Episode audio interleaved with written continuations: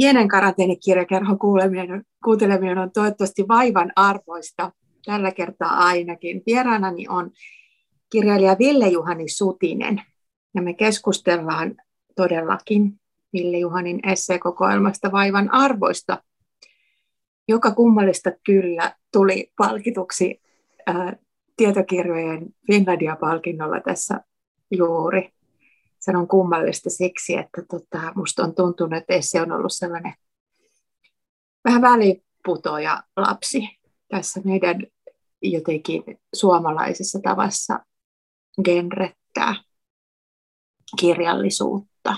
Mutta onneksi näin kävi. Onnittelut vielä sulle Ville Juhan ja kiitos supermielenkiintoisesta kirjasta. Kiitos.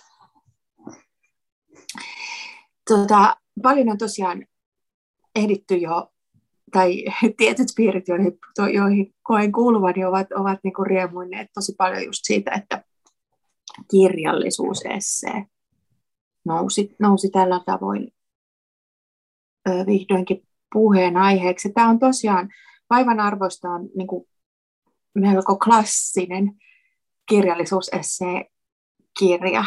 Oletko samaa mieltä? Joo, kyllä mä oon. Itse asiassa jossain vaiheessa mä mietin, että niin onko nämä edes esseitä, mutta sitten mä tajusin, että nämä ei ole ehkä sellaisia esseitä, mitä mä itse olen kirjoittanut tässä viime vuosien teoksessa, niin kun mä oon paljon käyttänyt itseäni sellaisena kertojana ja heittänyt itseni mukaan tällaisena minä-kertojana niihin. Ja sitten mä tajusinkin, että nämä itse asiassa, mitä mä nyt kirjoitin, on esseitä enemmän kuin ne mun aikaisemmat viime vuosien kirjat.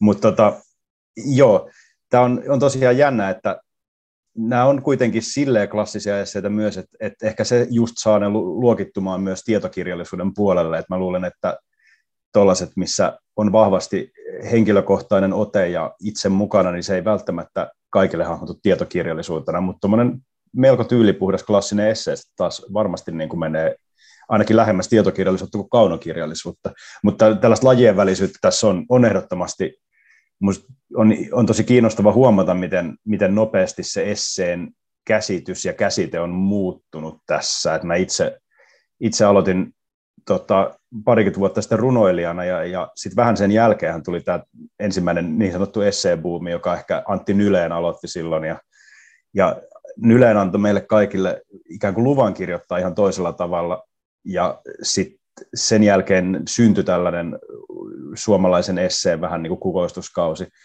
Mutta tässä uusimmassa kirjassa niin mä palaan vähän sellaiseen klassisempaan esseen muotoon, mikä, mikä sitten taas, mikä ei aikaisemmin niin paljon innostanut, mutta mistä mä nyt innostuin uudestaan.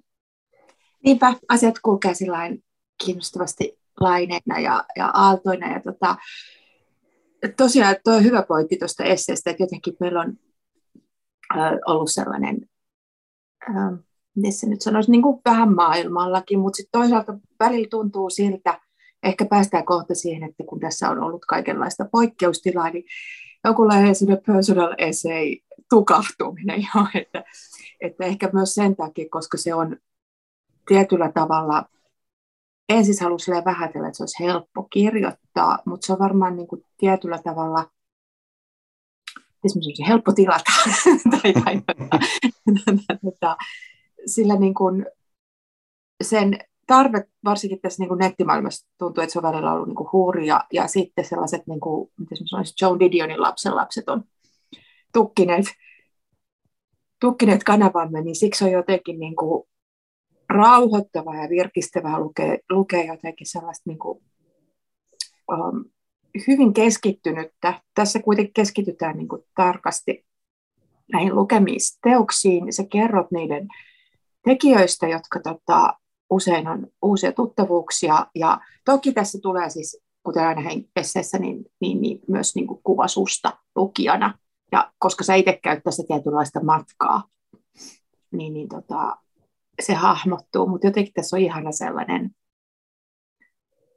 vähän toisenlainen joku, joku asento ja, ja fiilis. Ja sillä, että me ei olla esimerkiksi, kun, kun tämä on kirjoitettu niin kuin pandemia-aikana ja poikkeustiloissa ja, ja tämä lukemisprojekti on ikään kuin ollut sun maailmasi, niin, niin mun mielestä on ihanaa myös, että, sä, että tota, tämä, tässä ei ole esimerkiksi vaikka päiväkirjailua tai sellaista niin kuin, hirveän paljon kuitenkaan sitä yhteisesti jaettua maailman tuskaa ja ahdistusta, siis sillä lailla, muuten kuin sitten niin tuossa jotenkin. Ja ehkä esimerkiksi siinä, kun sä tota, kaipaat luonnollisimpaan paikkaan lukea kirjallisuutta, eli matkalle liikennevälineisiin ja jotenkin ylevimpään. Se on semmoista ihana, ihana havainto. Mutta tota, tosiaan, niin, jos puhut tässä näistä, näitä teoksia, ö, yhdistää varmaan tosiaan parhaiten jotenkin just toi sun termi poikkeuskirjallisuus, mutta mitä sä Ville Juhani sillä tarkoitat? Joo, se on sinällään hyvä kysymys, kun mä kehittelin sen vähän ikään kuin itselleni pieneksi semmoiseksi apuvälineeksi, ikään kuin nojaksi, mihin mä voin aina nojata silloin, kun mä käsittelen noita kirjoja. Ja mä ajattelin, että, että mä en joudu selittelemään sitä käsitettä kauheasti, koska tämän kirjan lukee vaan harva ja ne ehkä niin kuin ei kysele, mitä se tarkoittaa. Mutta nyt yhtäkkiä kaikki haluakin tietää, mitä se tarkoittaa, kun tämä kirja sai enemmän, enemmän huomiota kuin mä arvelinkaan. Mutta se oikeastaan sisältää se poikkeuskirjallisuuden käsite mulla tuossa kolme, kolme eri pointtia. Ensimmäinen on se, että ne kirjat on, mitä mä käsittelen, on jollain tavalla poikkeuksellisia ihan jo genrenä ja, ja tällaisina jopa esineinä, että et osa niistä oli tosi vaikea saada jopa käsiin. Mm-hmm. Niin kuin nyky, jopa nykyisenä netti antikvariajätteen ja tilausten aikakaudella, niin niitä piti vähän hankalasti itselleen haalia. Osa tietysti on, on helpommin saatavilla, mutta tämä oli yksi pointti. Toinen oli se, että ne on poikkeuksellisia myös esteettisesti forma, formaatiltaan. Selvi, selkein yhdistää tietysti oli tämä, että suurin osa niistä on, on tosi pitkiä, yli tuhat sivuisia, mutta niillä on myös muita tämmöisiä poikkeavia yhdistäviä tekijöitä. Aika monessa sellainen, mitä se on, romaanin arkkitehtuuri, mikä, mikä, minkä se pituus ehkä tuo tullessaan ja mitä ei näe sitten kovin usein muissa, muissa vähän lyhyemmissä romaaneissa. Ja se kolmas poikkeuksellisuus poikkeuskirjallisuuden käsitteessä on tietenkin se poikkeusaika, eli, eli pandemia-aika, ja että ne on luettu siinä aikana. Ja oikeastaan se kirjan ehkä lopullisin pointti on se, että vaikka nämä kirjat ei tietenkään millään tavalla liity pandemiaan, niin ne jotenkin sillä omalla poikkeuksellisuudella, poikkeuksellisuudella pysty selittämään mulle myös sitä poikkeuksellisuutta, jota me koettiin silloin, silloin korona-aikana, ja, ja se on ehkä se vaikeimmin sanallistettava, mutta myös keskeisin havainto tuossa mun kirjassa. Mm-hmm. Joo, ja jotenkin se, että nimenomaan se, se on mielestä öö, tosi hyvä termi, koska, öö, koska kaikki muut olisi vähän vaillinaisia, koska näistä kaikki ei kuitenkaan ole tiiliskiviä, ja ne kaikki ei ole esimerkiksi kanonista unohdettuja, tai, tai se riippuu täysin, että miten me koska on myös niin, kuin niin sanottuja kulttiklassikkoja tässä, jotka vaan ei ole ehkä esimerkiksi vaikka niin kuin Suomeen tai Eurooppaan välittyneet. Ja sitten, että niin kuin, mikä niistä ei olisi sellainen, niin kuin, tai että ne olisi unohdettuja tai aikanaan ohitettuja, vaan päinvastoin. Se on mielestäni hyviä esimerkkejä, voidaan puhua niistä kohta tarkemmin. Esimerkiksi sellaisista, kun meillä on ehkä vähän sellainen harha monesti, että, että me ajatellaan, että jotain ei ole aikanaan ymmärretty, ja sitten me viisaat nykylukijat löydämme sen esimerkiksi tuo Dorothy Richardson on siitä hyvä esimerkki, että hän oli aikana varsin arvostettu ja niin kuin hoksattu. Joo, musta se on, tämä tulee ehkä siitä Walter Kilven perinteistä lauseesta, että hän ei kirjoita niin kuin omalle ajalle, vaan tuleville sukupolville. Ja sitten me usein ajatellaan, että muutkin tällaiset isot klassikot olisi tosiaan vähän toimisi saman mekanismin varassa. Mutta sitä jää huomioimatta tosiaan se, että, että on myös tosi paljon sellaisia, jotka oli omana aikana arvostettuja, mm-hmm. ja jotka me ollaan unohdettu ja joita me ei välttämättä edes olla nostettu uudestaan esiin sillä lailla, kun nyt jotkut just Walter Kilven kaltaiset kirjailijat ehkä on, on Walter Kilvi taisi tosiaan omana aikanaan myydäkin tosi huonosti, jos mä oikein muistan, muistan että hänen, hänen teoksiaan ei juurikaan mennyt, mutta sitten myöhemmin niitä on, on ruvettu arvostamaan. Mutta tosiaan tämän Dorothy Richardsonin kanssa oli aivan toisin. Ehkä hänen ihan ensimmäiset teoksensa, jotka hän julkaisi, julkaisi tuossa 1910-luvun lopulla – niin ne pääsi vähän livahtaa vielä sen tutkan alta, mutta jo niissä, niiden kohdallakin käytettiin esimerkiksi ensimmäistä kertaa arvostelussa äh, stream of consciousness, eli tajunnan virran käsitettä, mikä on minusta niin äh, olennainen huomio, että se on, sitä on käytetty just Richardsonin kohdalla, että hänet tässä sen takia muistaa. Mm-hmm. Ja, ja sitten muita näitä Richardsonin seuraavia tämän ison romaaniprojektin osia julkaistiin, julkaistiin samoissa lehdissä kuin esimerkiksi Joycean Ulyseksen näitä ensimmäisiä kuuluisia pätkiä, jotka sai valtavan huomioon, ja Richardson siinä samalla sai tietysti valtavan huomioon. Mutta siinä oli monet mekanismit, jotka sitten jo tota, 1920-30-luvun aikana paino Richardsonia unohduksia ja sitten toisen maailmansodan jälkeen hän painu, painu käytännössä ihan niin kuin sillä lailla, että edes Britanniassa, missä hän nyt kuitenkin oli tunnettu nimi, niin häntä ei muistettu. Ja mä en tiedä, onko Richardsonia juuri edes käännetty milläkään kielillä, mutta Suomessa hän oli ainakin lähes tuntematon. Joo, ja tota, mä katsoin tuossa, innostuin tietysti tuosta Pilgrimageista kauheasti, ja tota, kuulostaa siis sellaiselta, jotenkin hän oli niin tunnettu, että hänestä oli niinku tyyli D.H. Lawrence esitti, esitti tota, satiiria. niin, ja sitten sit jotenkin mä katsoin joku Guardianin jutun, joka oli tullut, kun 2015 oli tavallaan tullut uusia, uusia painoksia sitten, niin, niin, niin tota, ja just siinäkin oli se, että oli esillä, on unohdettu, ja sitten siinä niin kuin, miten, miten tota, lukijatkin oli kommentoineet, niin ne muisti omista kirjallisuuden opinnoistaan, että niin vaikka Joycen kohdalla aina, että mainitaan, mutta kukaan ei niin kuin, mutta että vaan niin kuin mainitaan just vähän silleen niin kuin edeltäjänä tai esikuvana tai, tai sellaisena, just kun hän on sellainen ovelasti niin kuin pikkasen ennen.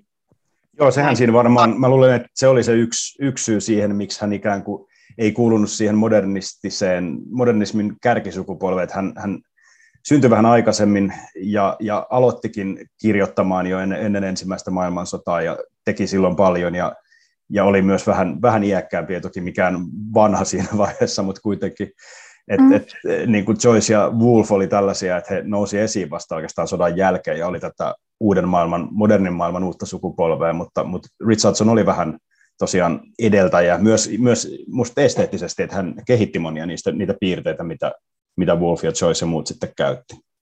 Ja kun se, kuten tuossa mainitsit, niin toisaalta hän on, niin kuin, hänellä on semmoista niin kuin Henry James-mäisyyttä, paljon sitten taas siinä, että et on just siinä välissä ja ikään kuin olla liukkumassa johonkin, mutta, mutta se on myös hauska, että tämä koko sukupolviajatus on aina niin mielenkiintoinen, kun sitä kuitenkin tosi paljon pyöritetään, ja sitten myös musta tuntuu, että niin kuin, uh, kulttuurista kiinnostumme rakastetaan vähän kaikki sellaisia piiriä ja sukupolviajatusta ja sellaista, että ne olisi niin kuin vaikka joku Bloomsbury Group tai tällaiset, missä, missä Virginia Woolf oli, ja mistä tavallaan tämä tämä Dorothy oli just niin kuin ehtinyt aikaisemmin olla, että hän on niin kuin siinä alussa ja sitten, sitten tota, noin tavalla varastaa myös sen koko vallan ja, tai sen, niin kuin sen myyttisen aseman. Ja sitten, että, että niin kuin, se on, tämä on jotenkin tosi mielenkiintoista, että jotenkin niin tajuaa sen, kuinka paljon me ylläpidetään myös tosi väkivaltaisesti. Ja niin kuin, ihan kun nykykirjailijoista puhutaan, niin niitä halutaan runnoa sukupolviin.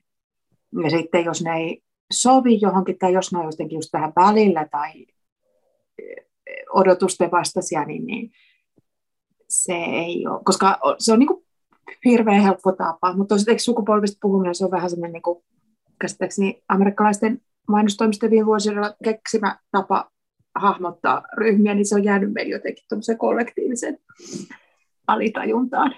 Joo, se on yllättävän helposti tulee se ajatus sekä sukupolvista että myös tuollaisista niin kuin, liikkeistä tai, tai jotenkin esteettisistä suuntauksista. Mm-hmm. Et, tota, mä, mähän kirjoitin joitain vuosia sitten tämän kadotettu sukupolvikirjan, joka käsittelee siis Lost Generationia, eli amerika, amerikkalaisia, jotka asuivat Pariisissa siinä ensimmäisen maailmansodan jälkeen, ja ja siinä mä paljon puin just sitä, että ihan, itse asiassa näitä ihmisiä ei yhdistänyt oikeastaan mikään. Että Gertrude mm. Steinista ja Ernst Hemingwaysta ei saa niin kuin samaa koulukuntaa, sukupolvea, estetiikkaa, ei mitään. Mutta silti me jotenkin halutaan nähdä ne yhtenä.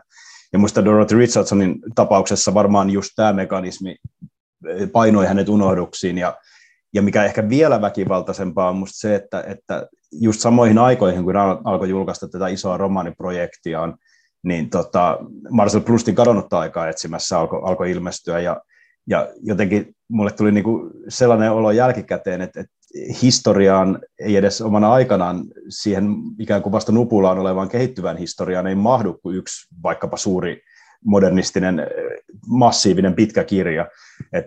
Sitten valittiin ikään kuin eri mekanismien kautta se Proustin romaani ja, ja that's it. Ja samoin mm-hmm. valittiin vähän myöhemmin sitten eh, just Joycein Ulysses tällaiseksi, ja ne on, ne on pidetty hengissä. Ja, Mutta mut mistä syystä sitten ei pidetä tällaista toista pitkää kirjaa, joka kokeilee samoja metodeja ja on yhtä kiinnostava, niin se on varmaan just se, että ei, ei ne mahdu samaan pieneen historian laatikkoon. Et se kirjallisuushistoria on vähän niin kuin jotkut joulukoristeet, että pitää saada mahtumaan ainakin sinne hyllylle ja niillä on kaikilla omat boksinsa. Ja se, mikä ei mahdu, niin se heitetään ikään kuin pois. Ja, ja mä, se on aika ymmärrettävää sillä, että aika harvalla on sit niinku aikaa ja viitseliäisyyttä sitä vaivaa lähteä etsimään niitä, koska, koska ne on sitä aika hankalasti löydettävissä. Mutta ehkä se on myös sellainen pieni tota, defenssimekanismi monilta, että luottaa ja tuudittautuu siihen kaanoniin, että kyllä se on valinnut ne oikeat kirjat, että ei meidän tarvitse penkoa sieltä niitä vanhoja, mitkä ei ole yhtä hyviä. Että, et, se ei toimi noin. Kyllä. Mä mietin tässä hyvin paljon just sitä kaanonia, että miten se ymmärretään. Että onko se sellainen niin kuin tavallaan, lue ainakin nämä, että niin kuin vähintään nämä pitäisi niin kuin olla hallussa, mutta sitten että täällä on paljon muutakin, vai onko se, mä luulen, että se kuitenkin tulkitaan, tämähän olisi tällainen niin positiivinen, että hei kattokaa, että mitä kaikkea täällä on, ja, ja välillä nostetaan just näitä ikään kuin unohdettuja tai, tai tota, niin kuin, kun toisaalta kun se kanonin käsitekin on vähän hankala, että mikä,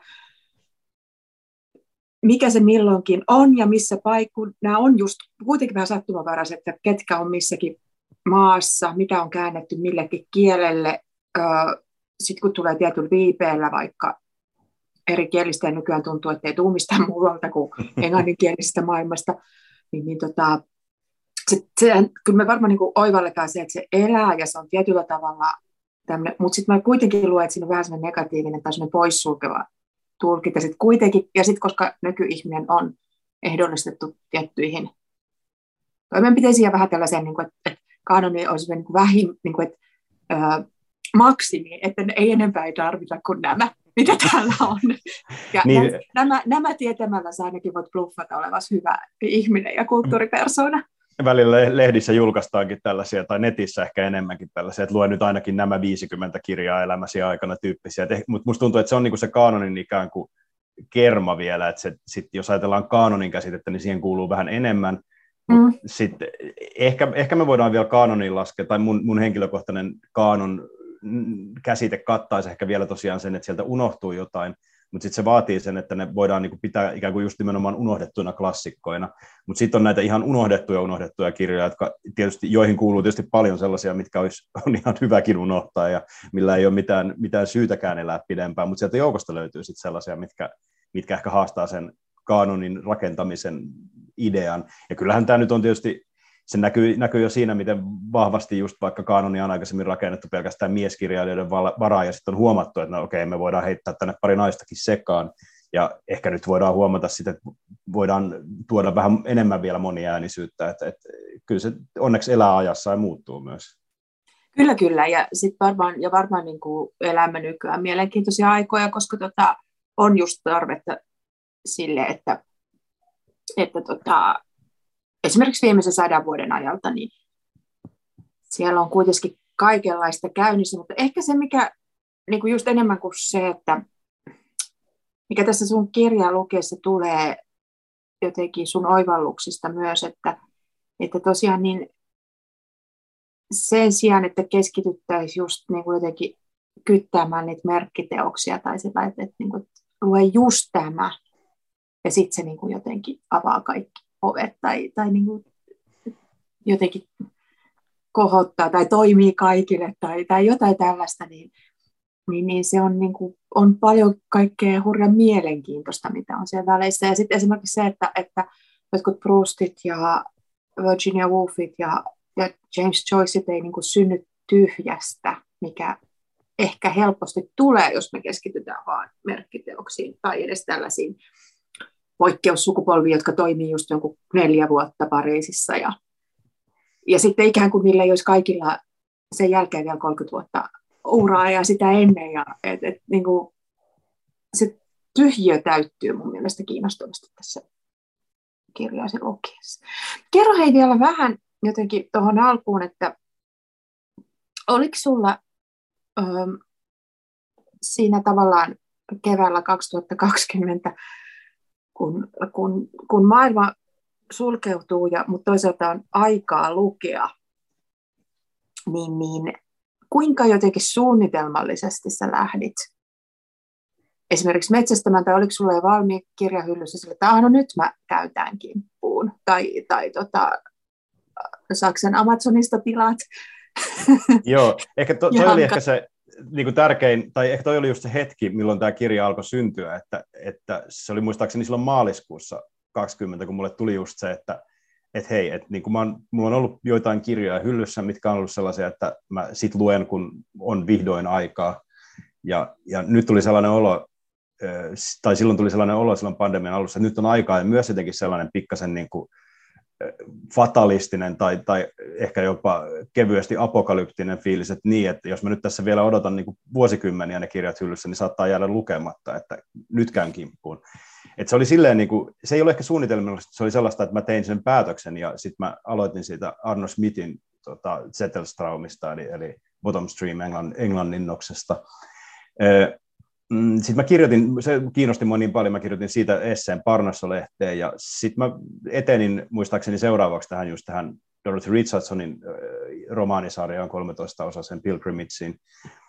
Ja, ja sit, siitäkin mun mieli kirjoittaa, vaikka mä olin aikonut vaan lukea sen. Ja sitten jossain vaiheessa siinä kevään kesän aikana mä hoksasin, että okei, niin, voisin näistä niin kuin koota sit kirjankin. Ja, ja sitten mä luulen, että sitten kun se pandemia alkoi vähän hellittää tai, tai ne kaikki kontrollitoimet hellitti ja elämä palasi enemmän tai vähemmän taas vähän niin kuin normaaleille entisille urille, niin mä luulen, että jotkut noista kirjoista olisi varmaan itse asiassa jäänyt multa lukematta, mutta siinä vaiheessa mä olin onneksi päättänyt jo, että tästä tulee kirja, joten mä sitten sain pakotettua tai kannustettua itseni lukemaan myös loppuun, loppuun ne, mitkä oli ehkä sellaisia, että muuten ne olisi, olisi jäänyt taas sitten odottamaan hyllyn seuraavaa omituista poikkeusaikaa.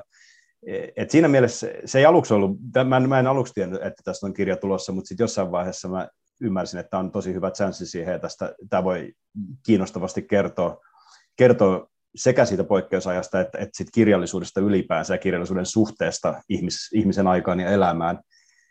E, mutta mä pidin kyllä tämän ihan loppuun asti siis sellaisena niin kuin tosi omana projektina, niin sille, mm. että mä ajattelin, että, että nyt mä saan kirjoittaa niin kuin vapaasti, että mulla on ei, kukaan ei sano mulle, miten tämä kirja pitäisi mennä. Tämä nyt on tällainen henkilökohtainen, mistä mä hirveästi tykkään, ja musta on tosi hauska tehdä tätä, että, että niin kuin teen sen loppuun asti. Ja tässä ehkä palaan vähän vielä siihen aikaisempaan. Että mulla kävi mielessä, että okei, tämä on nyt tällainen niin kuin isoja kirjoja käsittely, että pitäisikö mun ottaa myös mukaan näitä joitain, niin kuin just James Joycein Ulysses tai sitten David Foster Wallacein päättymätön riemu, josta just silloin keskusteltiin, se tuli se su- tai suomennos tuli silloin.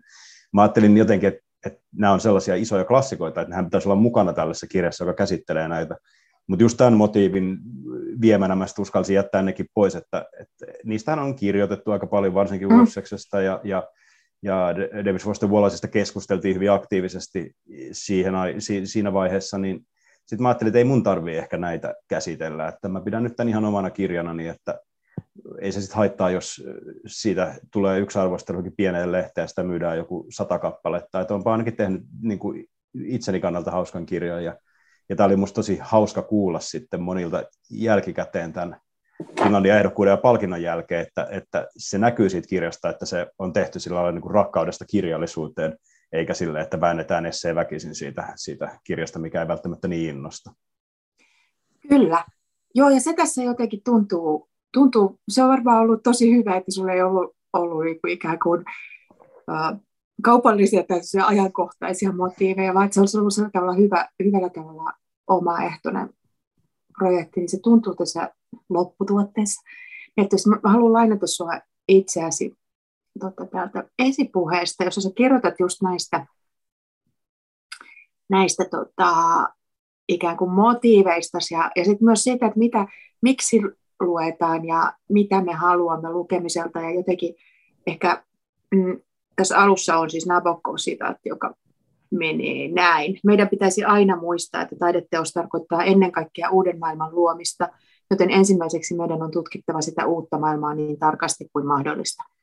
Sitten sä otat vähän kantaa, kantaa niin kuin just, tai jätät tai availet jotenkin myös meidän ihmisten motiiveja. Mä olen jo aikaisemmin mä olen viitannut siihen, että kirjallisuudet tavataan antaa sellainen niin kuin hyvä ihminen tehtävä ja, ja, sellainen kohottava ja jalostava ja kaikkea muuta, mihin mä yleensä aina opponoin, että, että esimerkiksi historiasta tunnemme paljon niin sanottuja suurmiehiä, jotka oli kyllä lukeneet varmasti kaiken ja saaneet hyvin klassisen sivistyksen ja koulu, koulutuksen ja lukeneet kyllä kaiken. Et ihmisen on myös mahdollista lukea äärimmäisen jotenkin niin kuin hyvää kirjallisuutta ja olla ihan hirveä. hirveä. Joo. ne ei ole millään lailla ristiriidassa keskenään. Ja, ja jotenkin tämä, niin tämä jalostus ja hyötymotiivi. Ja sitten se, just se, kanna, että mitä kannattaa lukea ja jonkinlainen optimointi ja kaikki nämä. Ja jollain tavalla tämä pitkien omituisten poikkeuskirjojen lukeminen asettuu niin kuin ihanalla tavalla vastahankaan kaikkea tätä. Ja jos mä oikein ymmärrän, niin se, se, se myös niin kuin jää jotenkin, se motiivi jää jollain lailla hyvällä tavalla auki. Et, et se on just se lukeminen sinänsä tai miten Joo. se koki Joo, sitten? Mä yritin, yritin nimenomaan siinä niin kuin esipuheessa välttää sitä, että mä jotenkin selittäisin, että näistä kirjoista oli mulle jotain etua tai hyötyä. Et kyllä, kyllä, kyllä, niistä, kyllä ne niin kuin selitti tai ne avasi mulle jotain. Ehkä ne rakensi just niitä maailmoja, mutta en mä niin kuin näe, että ne olisi esimerkiksi tehnyt musta jotenkin parempaa ihmistä. Mutta mulla itselläni voi ehkä olla vähän parempi olo tai parempi käsitys asioista sen takia, että ne on auttanut mua niin kuin jäsentelemään ajatuksia.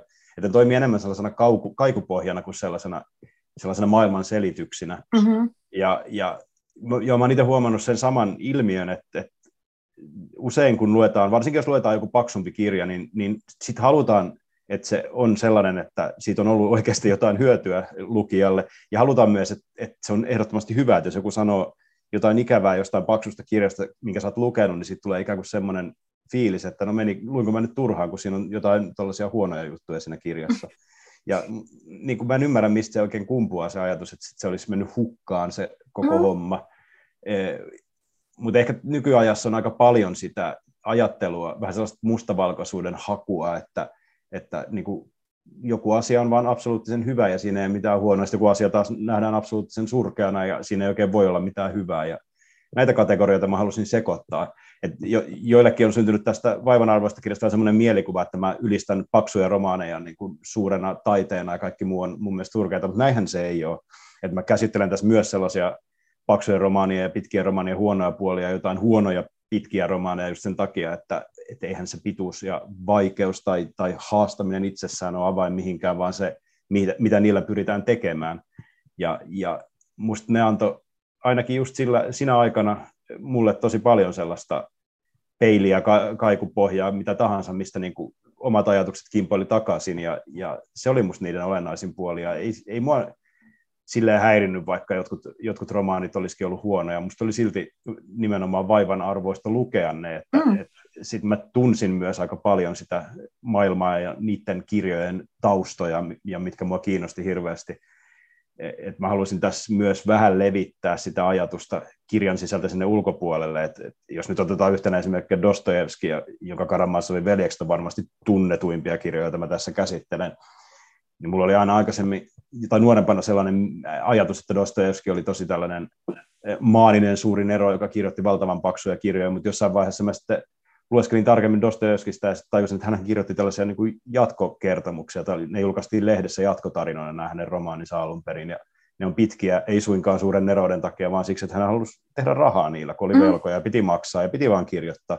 Ja sitten kun mä luin esimerkiksi just Karamassovin veljeksiä siinä valossa, niin sitten hän tajuaa, että okei, monet pätkäthän täällä on just sellaisia, että se tarina niin kuin katkee ja sitten tulee sellaista venytystä, venytystä, filosofointia, puhetta, puhetta, puhetta. Ja se on se, mitä me pidetään Dostojevskin jotenkin syvällisyytenä. Ja onhan se myös sitä, mutta myös se on samalla sitä, että hän ansaitsi ihan sillä rahaakin. Mm-hmm. Ja niin. ainakin Karamassovin veljeksi on taidettu, tainnut Dostojevski pudotella ihan jotain omia tällaisia lehtiesseitäänkin sille sekaan niin, että, että joku luku tulee niin, että alkuun kirjoitetaan lause, että hän, hän, hän ja hän ajatteli näin ja sitten se essee putoaa siihen ja sitten se lopettaa sen ajattelun luvun lopussa. Et onhan noin vähän tollaisia, mutta mut sekin ei, ei se huonoa tai ainakaan sellaista te ettei kannattaisi lukea, mutta jotenkin se on hauskampi nähdä sen läpi, kun, kun jäädä sitten vangiksi siihen illuusioon, että ne romaanit on itsenäisiä, autonomisia, ehjiä taideteoskokonaisuuksia.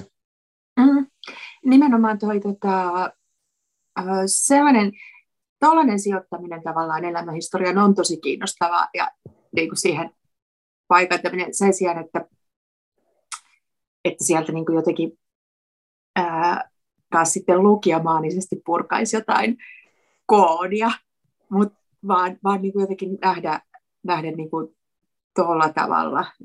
Tota, tässä on myös varmaan se, että, että nykylukija saattaa olla myös sitten sellainen, että niin kuin lähestyy vähän kirjaa kuin kirjaa sellaisena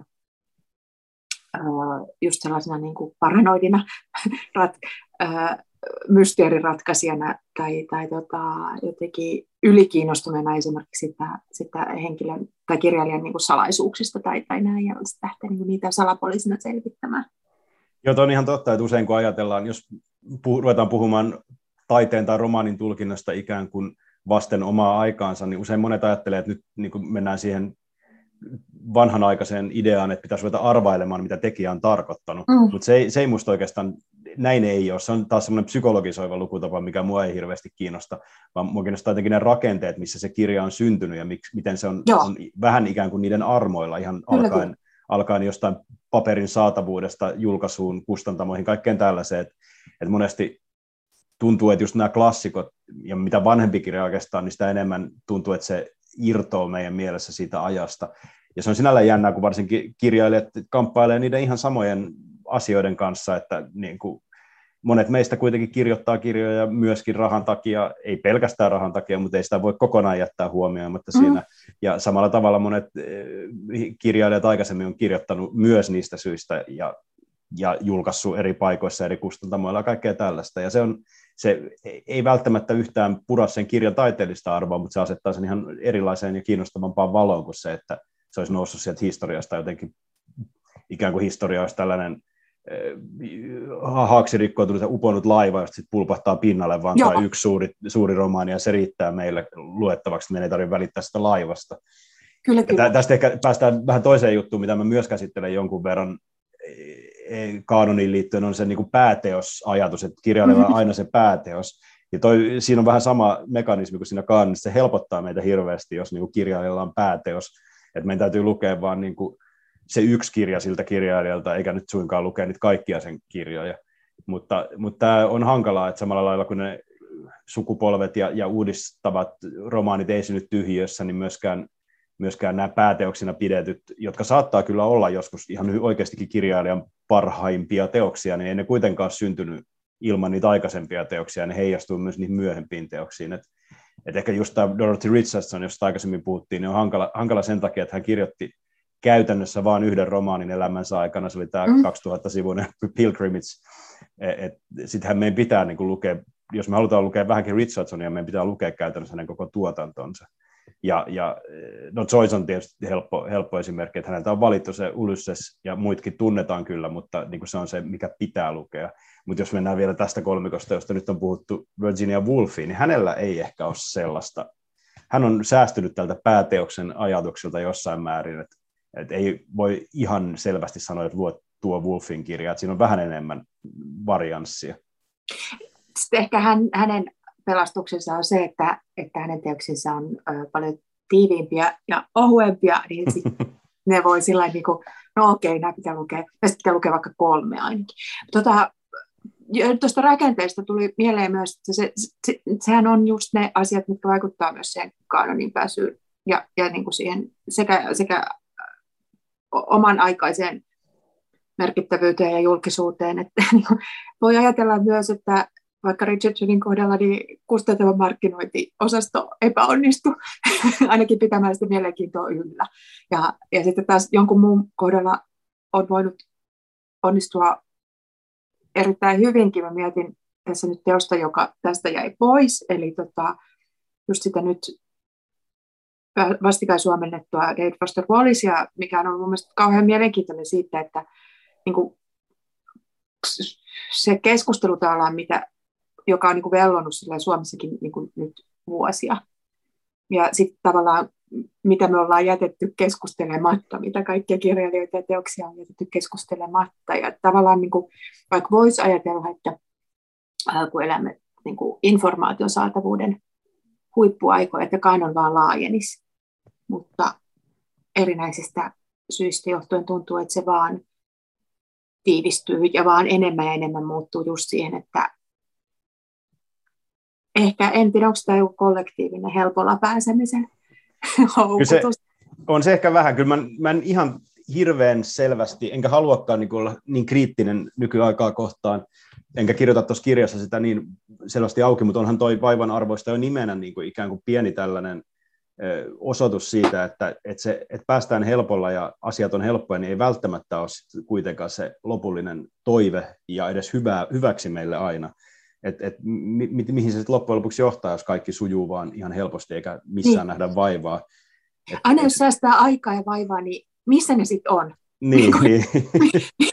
Johonkinhan ne kuitenkin käytetään tai ne vaan kuluvat. Jotenka ehkä olisi ihan hyvä, jos, jos te käyttää jokin ainakin itselle merkitykselliseen. Niin, siinä on just se välimuoto, että, että kyllä ihminen on kuitenkin siis selvästikin olento, joka haluaa ikään kuin haastaa itseään, löytää sitä kautta uutta, ja, ja, ja nykyyhteiskunta ja kulttuuri ehkä tarjoaa enää niitä haasteita sillä tavalla kuin aikaisemmin, että aikaisemmin, tai no, mennään historiassa vielä pidemmälle, niin pelkkä niin kuin elämän rakentaminen tarkoitti aika moista ponnistelua, vaivaa, mutta myöhemmin kun nämä asiat oli saatu kuntoon, niin sitten oli kuitenkin vielä tällainen sivistysihanne, mutta nyt ollaan tultu jotenkin sellaiseen pisteeseen, missä ajatellaan, että ehkä me nyt ollaan päästy riittävän pitkälle, että meidän ei tarvitse enää niin kuin sen paremmin fyysisesti kuin henkisesti kasvaa, että me voidaan jotenkin olla tässä vain, mutta ei, ei se ihan niin taida toimia. Et ainakin mulle tulee ihan, ihan henkilökohtaisesti itselleni jotenkin kauhean semmoinen aneeminen ja, ja turta olo, että jos mä en, en esimerkiksi liiku ulkona mm. ja sitten lue kirjoja, niin sitten tulee jotenkin sellainen, no sellainen, että voisi TVn edessä vaan istua ja jotenkin mahentua siihen, ja mä en oikein hirveästi pidä sellaisesta. Et, et sit, sen tietää, että et vaikka vaiva ei aina tunnu kivalta, ei tunnu kivalta lähteä juoksulenkille, jos ulkona 15 pakkasta tai sataa vettä, mutta sitten kun se on käynyt, niin on tosi hyvä fiilis. Ja musta, mm. esimerkiksi kirjojen kanssa on joskus vähän sama, että mä kyllä yleensä mielelläni luen, mutta esimerkiksi tämän vaivanarvoista kirjan loppuvaiheessa, kun oli vielä se yksi tuhatsivuinen romaani edessä, niin sitten oli silleen, että ei. Mutta sitten kun mä menin sinne sisään ja vähän niin kuin pakotin itseäni siihen, niin kyllä se sitten alkaa aina vetää ja viedä mukana ja, ja sitten tulee paljon kiinnostavampaa siitä ajasta, mikä siihen on käytetty, kuin siitä, mm. että ei tekisi sitä. Niin ja, nimenomaan. Se on kuitenkin, niin kuin, ja, ja sitten se, se on joku, niin kuin ne prosessit, mitä se sysää tavallaan ihmisessä lukiessa itsessään, niin ne ei ole mitään sellaisia ulosmitattavia, helppoja, kivoja välttämättä, tai just sillä että, että lue joka ilta pätkä ruustia, niin sit sä oot huomenna jotenkin toimelias ja aikaansaapa. Mutta tota, ja, ja sitten myös, mikä minusta oli tuossa hauskaa, oli, oli sellainen jotenkin myös vähän niin kuin lohdun ajatusta. Että tietysti niin kuin moni varmaan kaipasi esimerkiksi just pandemian aikana kirjoista lohtua. Ja tota, jotenkin sä menet myös vähän niin kuin sitä, sitä kontraat, että sitä ajatusta, että, että se ei ole niin kuin sulle. Joo, tai se lohdun käsite on ehkä vähän hankala tuossa, että, että semmoista niin kuin pehmittelyä. Mm. Niin, mä, jotenkin, niin. niin, mä jotenkin en, en niin kuin kaivannut sellaista, että, että päinvastoin mä halusin jotenkin niin kuin saada laajemmin hahmotettua vaikeiden asio- su- ihmisen suhtautumista vaikeisiin asioihin kuin vaan siinä pandemia-aikana. Ja musta siinä niin kuin nimenomaan vaikeus ihan konkreettisena kirjan lukemisena ja vaikeus myös niissä kirjojen teemoissa ja sisällöissä auttaa aika paljon. Että usein ajatellaan, tai monesti muistetaan, että esimerkiksi maailmansotien aikana viihdeelokuvat on menestynyt, mutta itse asiassa myös maailmansotien aikana on mm-hmm. kirjoitettu tosi paljon sellaisia kirjoja, mitä ei olisi kirjoitettu muina aikoina. Ja, ja ehkä vielä puuttuu tutkimus niin kuin edellisen äh, sata vuotta sitten olleen pandemian, ensimmäisen maailmansodan jälkeen olleen tota, pandemian aikana, että siinähän varmasti on joitain vuosia sen jälkeen on täytynyt tulla tällaisia pitkiä romaaneja just sen takia, että ihmiset joutu olemaan kotona. Ja tietysti myös Prustin äh, kadonnut aikaa etsimässä on kirjoitettu niin kuin henkilökohtaisesti sen sairauden tilassa tai silleen, että on ollut pakko eristäytyä muista. Ja, ja kyllä niin kuin tuollaisessa selvästikin on jotain, mikä kannustaa, kannustaa ajattelemaan eri tavalla, kannustaa hakemaan sitä, niitä ei suinkaan vastauksia, vaan enemmän sellaisia parempia kysymyksiä, joita me ei osata kysyä. Et ehkä se pandemian alku varsinkin oli sellainen, että kaikki vähän sekoili kuorossa eikä oikein tiennyt, miten tähän pitäisi suhtautua, ja aika moni halusi absoluuttisia vastauksia, mm. mutta, mutta, ne, mutta miksi antaa absoluuttisia vastauksia, kun ne kysymyksetkin oli kauhean huonoja, Ja, mm. ja mä halusin ehkä ensin löytää niitä parempia kysymyksiä, ja sen jälkeen ei ehkä ollut tarvetta ainakaan niin mustavalkoisille vastauksille. Ja Joo. siinä mielessä mua on vähän jälkikäteen jotenkin huvittanut se, että mulla on välillä ikävä pandemia, koska tota, silloin oli mahdollista lukea niin keskittyneesti.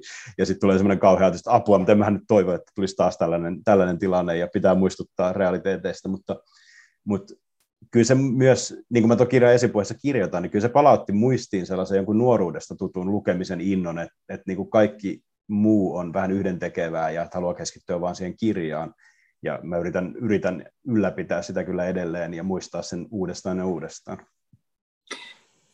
Joo, joo. Ja toi on kyllä mun mielestä sellainen tunne, mikä tuolta, tota, ja joka just herättää semmoisen oman, oman sisäisen lukutaukan fiilikseen just siihen, että tota, et, ja just se sellainen niin kuin keskittyneisyys ja pystyminen olla siinä. Toi jonkun verran on keskusteltu kirjasi teemoilta just tästä sun, mä olen puhuttu Marcel Proust, on mainittu tässä monta kertaa, niin sun Proust-kielteisyys. Mutta siis se kuitenkin, niin että et se tässä jää silleen dissaamaan Marcel Parkaa. Ja mennyt Joo, en mäkään Proust, Proust-kielteinen, mutta tässä on käynyt, niin. tullut just se kanonin mekanismi ehkä, että kun on äkätty sieltä se lause, joka munkin mielestä on kyllä ihan hyvä lause, missä mä vähän piikittelen Prustia, niin se on nostettu tosi monessa arvostelussa esimerkiksi esiin. Ja sen kyllä. perusteella alkaa kyllä näyttää siltä, kun mä pitäisin Prustia ihan kamalan huonona. Niin, tai että se... sä olisit kirjoittanut kauhean niin kuin pitkän palopuheen sitä vastaan. Niin. Mutta enemmän hän on niin semmoinen siltasiirtoja just sinne Richardsonin maailmaan. Joo, ja eniten mä oikeastaan vielä, mä en niinkään kritisoi edes Prustia, vaan sitä, miten mä itse suhtauduin 20 niin. vuotta sitten nuorena kirjallisuusintoilijana Prustiin. että se on oikeastaan se mun olennainen kritiikin kohde.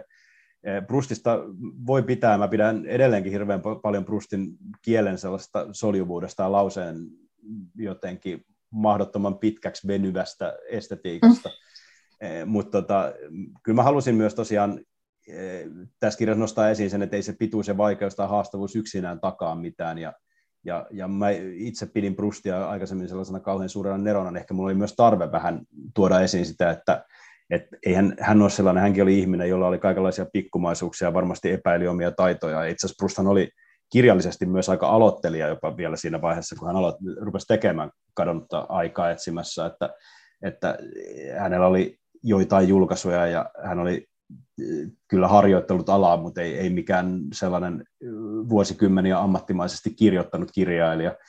Ja musta siinä on vähän samoja piirteitä sitten kuin tuossa Alko Tuntolan harhamassa tai sen estetiikassa, että siinäkin huomaa sen, että kirjailija haluaa tehdä tosi ison teoksen, haluaa tehdä tällaisen suuren maailmanselityksen, joka jää historiaan, mutta tosiasia, että kukaan ei kuitenkaan ihan sellaista pysty tekemään, ja se kiinnostavuus syntyy musta enemmän silloin just niistä virheistä ja niistä, miksi, miksi se epäonnistuu se maailman selitys, kuin siitä, että et teeskentelisi itselleen, että tämä on nyt se absoluuttinen kirja, mikä pitää lukea ja that's it.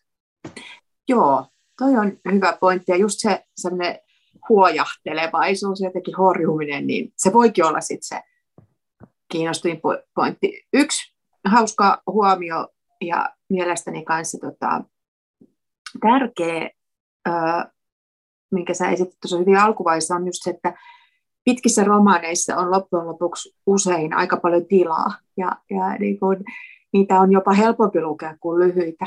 Olen ihan samaa mieltä siinä mielessä, että jos ajattelee sitä Nabokovin maailma luodaan, niin kuin sitä on paljon. Tätähän on helppo ajatella jonkun fantasia tällaisten genreen kautta. Mutta myös niin sanotussa taideromaanissa, niin sitä ka- kamaa on paljon siellä, joten sulla on paljon, lukijana on jotenkin paljon materiaalia, että, että, että tota, ja sitten siellä on se teoksen rytmi ei voi olla niin tiivis kuin vaikka novelli. Ja sä et ole niin jotenkin hengästynyt, jotenkin, niin, oh, onpas tämä hyvää koko ajan, vaan, vaan siellä on tilaa ja sitten siellä on vähän just sitä semmoista, saattaa olla turhaa löpinää ja saattaa olla kaiken maailman tavaraa. jotenkin, niitä on e- oikeastaan helpompi lukea kuin Joo. Joo, mun mielestä niin kuin tosiaan, eihän pitkä romaani voi olla sillä lailla tiivis kuin joku runo tai novelli on, että sittenhän se olisi jotenkin aivan, sehän luhistuisi siihen, mm-hmm. siihen matskun määrään.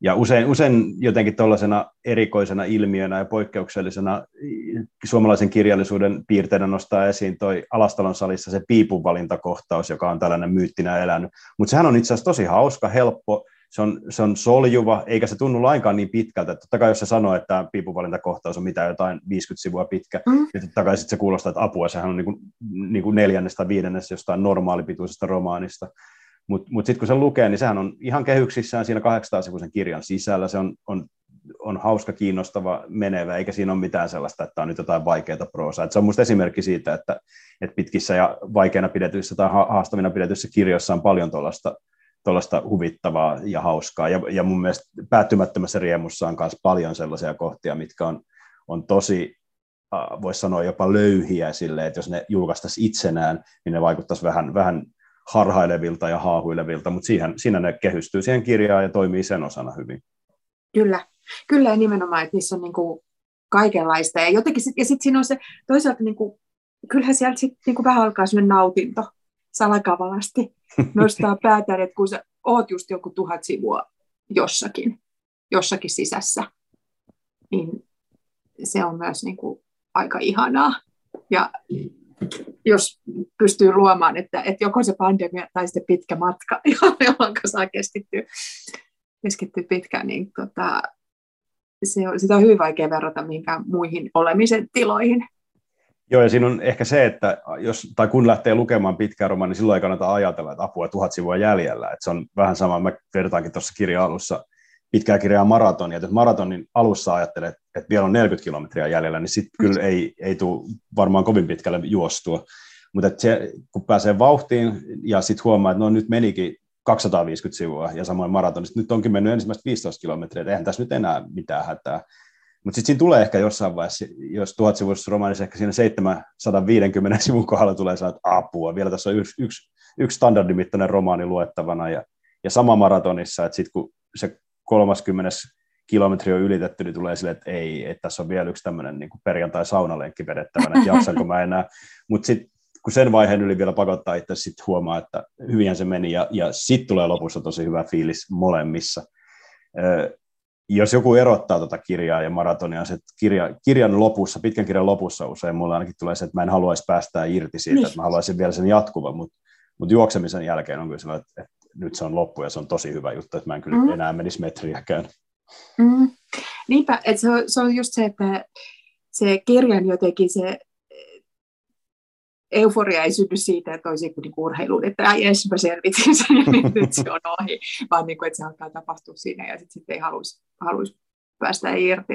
Onneksi on tosiaan niitä Richardsoneja ja siellä on se 13 Teosta. Joo, ja nyt kun miettii, niin tota voisi ehkä enemmänkin verrata siihen, että jos kun on tällaisia ikään kuin lemmikkien väliaikaishoitajia, että saatat vaikka jostain niin kuin löytöeläintarhasta tai jostain saat kissan vaikka kuukaudeksi, niin se on pitkä aika ja sä ehdit kasvaa niin kuin kiinni siihen eläimeen ja sitten sä et haluakaan antaa sitä takaisin, niin musta mm. niiden romaanien kanssa tulee vähän sama juttu, että et sä haluakaan päästä niistä irti, vaikka aluksi ajattelitkin ehkä, että se olisi sit mukavaa siirtyä seuraavaan kirjaan, että et toi, toi vertaus on ehkä kuvaa sitä loppuosaa paremmin sitten.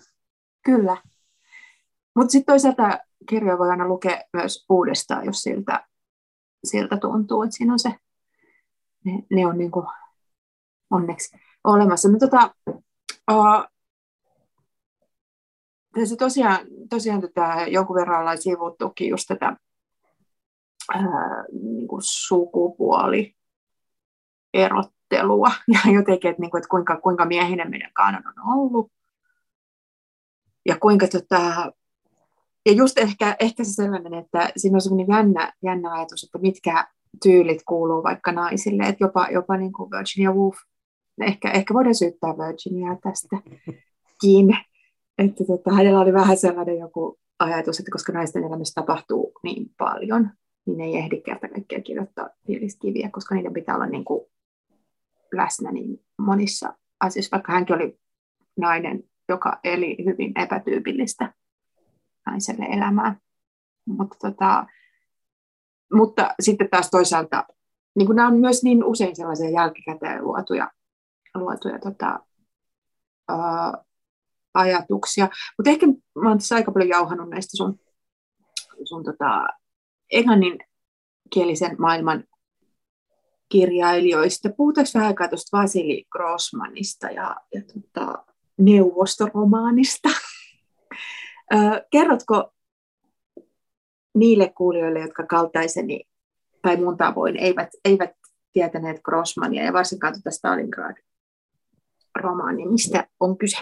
Joo, mä, tai aloitetaan ihan siitä, että itse asiassa Vasili Grossman Stalingrad-essee syntyi siitä, että mä tein samaan aikaan Ropposen Villen kanssa Sorretut sanat nimistä kirjaa, joka nyt tässä syksyllä julkaistiin ja kertoo neuvosto, vainotuista neuvostokirjailijoista ja ja siihen mä sain, siinä mulla oli lyhyt osuus Grossmanista, mutta sit se rupesi viehättää mua niin paljon, että mä tein siitä sitten tähän, tähän kirjaan esseen, ja se tota, oli, siinä on tietysti neuvostokirjallisuus, neuvostoromaani toteuttaa aika monia niistä jutuista, mistä me ollaan nytkin puhuttu, eli ne usein jää jo valmiiksi meidän länsimaisen kirjallisuuskaanonin ulkopuolelle, joko siksi, että me pidetään automaattisesti neuvostokirjallisuutta vähän vähäarvoisempana, mm-hmm.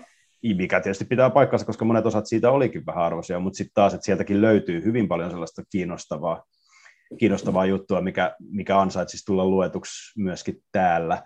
Ja sitten myös se, että on se pääteosajattelu, että me ollaan nostettu neuvostokirjallisuudesta sit esiin joitain juttuja, tai Kaanon on nostanut, ei voi puhua meistä nyt ehkä suoraan, mutta mutta sitten luetaan se Bulgakovin saatana saapuu Moskovaan ja joitain erinäisiä muita kirjoja, ja sitten unohdetaan ne tuhannet muut romaanit. Ja Grossmanin Elämä ja kohtalo on musta sellainen, että sen aika moni, moni joka ei edes ole kiinnostunut välttämättä neuvostokirjallisuudesta, mutta on ehkä kiinnostunut venäläistä kirjallisuudesta ylipäänsä. Vasili Grossmanin Elämä ja kohtalo on monien arvostama ja tuntema kirja, ja mäkin tiesin sen jo kauan ennen kuin mä rupesin tutustumaan tähän neuvostokirjallisuuteen laajemmin. Mutta sitten jossain vaiheessa neuvostokirjallisuuden perkaamista mä tajusin, että, että tämä elämä ja kohtalohan ei itse asiassa ole niin kuin me, tai ainakin mä kuvittelin, ei ole mikään itsenäinen romaani, vaan se on toinen osa romaania, jonka Vasili Grossman kirjoitti toisen maailmansodan lopulla ja jälkeen. Ja hän, hän ajatteli tehdä tällaisen ikään kuin neuvostoajan sota- ja rauhatyyppisen massiivisen teoksen, jossa, jossa sekoittuu sodan ja rauhan kaltaisesti fakta ja fiktio ja, ja perataan se sota, sota, toinen maailmansota samalla tavalla. Ja sitten minua kiinnosti, kiinnosti tuon kirjan, oman kirjani ikään kuin teemojen kannalta tosi paljon se, että miten tämä homma on näin mennyt. Ja mä olin tosi iloinen, että mä huomasin sitten samalla, että tämä Grossmanin suurteoksen ensimmäinen puolisko on julkaistu englanniksi. Venäjäksi mä en olisi pystynyt lukemaan sitä, mm-hmm. se, on, se olisi multa vaatinut liikaa, mutta ja englanniksi on julkaistu myös sellaisena versiona, missä on mukana nämä poistetut kohdat. Ja tämä selittää sen, miksi se Grossmanin eh, teoksen ensimmäinen osa on jäänyt kanonista pois. Eli eh, hän julkaisi sen kahdessa osassa, tai ajatteli julkaista sen kahdessa osassa silloin Neuvostoliitossa toisen maailmansodan jälkeen. Ja tämä ensimmäinen puolisko, sekin lähemmäs tuhat sivua, eh, ilmestyi alun perin nimellä oikean, oikeutetun asian puolesta, muistaakseni on, on suurin piirtein se otsikko ja sitä sensuroitiin, editoitiin, muokattiin ihan kauheasti, eli, eli siitä, se, sitä me ei nähdä enää sellaisena kuin se olisi alun perin ollut tarkoitus olla, vaan se on käynyt tämän neuvoston lihamyllyn, kirjallisen lihamyllyn läpi.